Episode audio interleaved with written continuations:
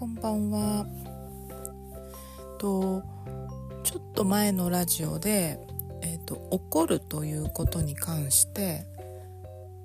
のテーマでちょっと喋ったことがあるんですけど、なんか今ある本を読んでいたら、怒るという感情も、なかったことにしてはいけないなと思える箇所があったので、ちょっと紹介したいと思います。本のタイトルはそもそも交換日記、桜林直子さんと土門蘭さんという方の往復書簡でできている本です。では読みますね。私は怒る人が苦手です。おそらく両親が感情的でいつも怒っていたからだと思います。誰かが怒ることで何かを伝えようとしていても、怒っている人からは怒っているしか伝わってこないので、怖くて話の内容が入ってきません。だから怒らないで普通の言い方で言ってとお願いしたりします。そして私自身もほとんど怒ることがありません。他人に怒ってほしくないから自分も怒らなくなったのでしょう。そのことに特に問題があると思ったことはなかったのだけど、最近あることに気がつきました。自分の欲や感情を抑えずにどうやって出すかについて考えていたら、抑えられていたのは嬉しい、楽しい、好きだけではなく、怒りも出てこないようにしていたのだなと分かりました。それも出てきた怒りを抑えているのではなくて、怒りを悪いものとして許せず、自分の中の感情のパーツから消していたのだと思います。嫌なことがあってすぐに怒るべき状況でも、その時に怒れず、だいぶ後になってから客観視してようやく観察して、あれって怒ってもよかったんじゃない？と気がつきます。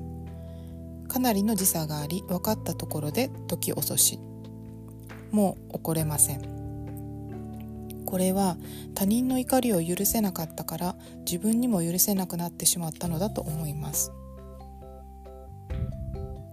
怒りは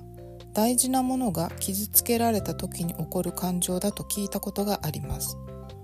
怒るのは大事なものがある証拠です。自分を傷つけられた時に怒らないのは、自分を大事にしていないということになります。だからちゃんと怒れるようになりたいです。そのために他人の怒りを嫌なものとして見ないで、その後ろに何を大事にしているのかを見て知ろうと思います。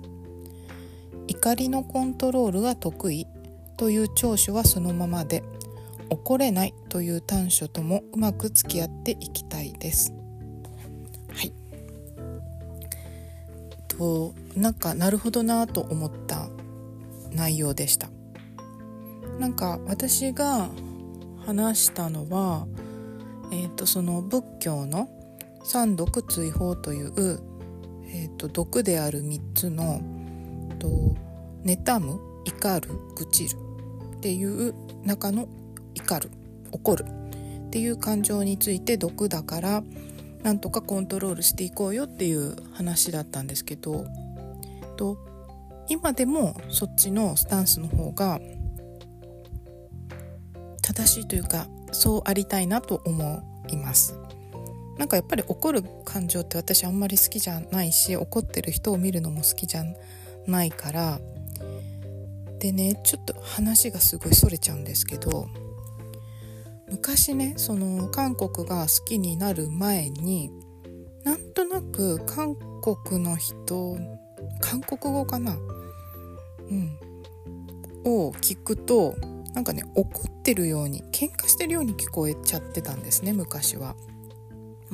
今もそういうシーンはそのように聞こえるけど、でその冬のソナタの主人公のユジンが本当にすごい綺麗な声で優しく美しい韓国語を喋ってたのを見て、すごく韓国語と韓国に興味を持つようになったんですね。だからなんか私の中でやっぱり怒るっていうイメージが湧くものとか、そういうエネルギーっていうかね、そういうのはやっぱり苦手だし、それを覆すようなこう静けさとか美しさとか穏やかさとかそういうものが好きなんだなと思ったエピソードがあります。でね、あとはね、よく具合が悪くなったり調子が悪くなったりするとストレスなんじゃないって言うじゃないですか。私も誰かにそういうふうに言われる時もあるし、自分が相手に対してそう思うこともあるけど、私ね、それストレスなんじゃないって言われるのすごい嫌いなんですね。で、なんで嫌いかをちょっと考えてみた時に、結構自分が苦手なことはしないで、なるべく快適なことを選んで幸せにやっていこうっていう生活のスタイルをやっているのに、そこに相反するストレスなものがあるって認めたくないっていうのもあるし、こんだけねストレスフリーな生活をしてるのにまだストレスあんのって思われたり自分が思ったりすることが好きじゃないんですね。あと一方でストレスなんて絶対あるじゃないですか。で、じゃあそのストレスをなくすってもう極限までなくすってできないよなと思ってるからなんですね。だからいちいちそれストレスなんじゃないって言ったとしても、どうしようもないことに対してそれ言う意味があるかなって思うからかなと思います。で、このストレスっていうことも起こるってことに関しても、そのさっき読んだ内容にからすると、やっぱり感情とか実際の状態だから、それをなかったことにするのは確かに良くないなって思います。でも例えば不安なこととか心配事ってブクブク勝手に育つじゃないですか。で、それをそのままほっといて、で心配したり不安になったりしたってそのことの解決になるわけじゃないから、気をそらした方がいいなと私は思ってます。無意味な不安っていうかね。で、人間って動物だから、その狩猟民族だった時に自分の命が危ぶまれるような危機をある程度想定して生きなきゃいけなかったっていうのが遺伝子に組み込まれてるそうで、やっぱり人間はネガティブというか危ない状況、危機的状況を想像するっていう性質を持ってるらしいんですね。だからそれはしょうがないよね。で、それに対してそのままその不安な感情を野放しにするのは良くないかなっていう思います。なのでその不安とか心配事っていうのと起こるっていうこととかストレスっていうこととはちょっと切り離していいのかなと思っていて、で今回この読んだところでね、その起こるっていう感情をほっといちゃいけないなとかは確かに三毒追放の時にも思いました。起こらないようにするにはどうしたらいいかっていう意味で、さっき読んだところにその相手に対しても自分に対しても自分の大切にしているものが危ぶまれたりけなされたりしたから怒るって感情が出てくるから、そこのところにフォーカスするっていうのがいいのかなと思いました。でね、若い時にね働いてるとそれこそストレスが多いし、怒って喋る人とか無意味に傷つける言葉を言う人とかはいるじゃないですか。あとパワハラっぽい人とかお客さんでね。でもそういう人を回避して業務を続けることが難しい時もあるから、私はねそれをアンテナを下げると呼んでたんですけど、いちいちこっちの感情が高ぶらないように周波数を落とすっていうか、そのキャッチし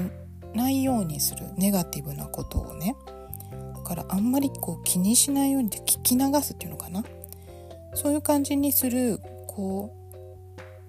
世を渡っていく術っていうんですかね、そういうのを身につけようとしてたし身につけてましたよね。でそれでね、ある時ふとね思ったのが、そのアンテナっていうのはさっきの読んだところにも出てくるんですけど、喜びとか楽しさとかなんかそういうこともキャッチするアンテナと一緒なんだなと思って、それも下がるんですよ。だから日々感動することとかが逆に少なくなってたなと思うんです。だからね、この間ね職場の仲いい人と喋ってた時にね、なんかそういうちょっとストレスを感じるような人とのやり取りの時ってもう聞き流すしかないよねみたいな話で2人で一旦落ち着いたんだけど、今の私の考え方をその時伝えて、そうなんだよねって、だけどその楽しいこととかワクワクすることへのアンテナも低くなっちゃう気がして、だから逆にその怖いなとか嫌だなとか思う感情もありつつ楽しいこともありつつっていうのはなんていうのかな、内包してるっていうのかな、どっちかを取ったらどっちかが生きてくるってことはなくて、そうどっちもあるのかなっていうのがなんか私の今のところの答えというか解ですね。そう、とは言ってもやっぱりこんだけね生きてきたら上手に立ち回ったりいいことだけを考えたりしたい、マイナスなことは避けたい、それはあると思います。でもそうただただマイナスな感情とかネガティブな感情を避けようと思ったら、なんかそのねなかったことにするっていうのは意外に私には不健康なんだなとは思います。ちょっと考えてもしょうがないことをほじくり返してぐじぐじ考えるのはもっと不健康だから、私はそれは好きじゃないし自分のたちに合わないからやんないんですけど、本当にね自分をないがしろにして怒ったこと、ないがしろにされて怒りを感じたこととかは怒ってもいいなと思いました。でその怒り方とかは工夫がいるけど、相手にどう伝えるかとか伝えるのが苦手な人もいるから、伝えられないんだったらなんか本当にこういう理由でこういう風に怒ってみて怒ったとかを紙に書いたりするのはすごいいいのかなと思いました。今日はそんなところで、他にもねこのそもそも交換日記からすごい紹介したい内容がいっぱいあるので、また次回に違うところを紹介したいと思います。ではまた次回に。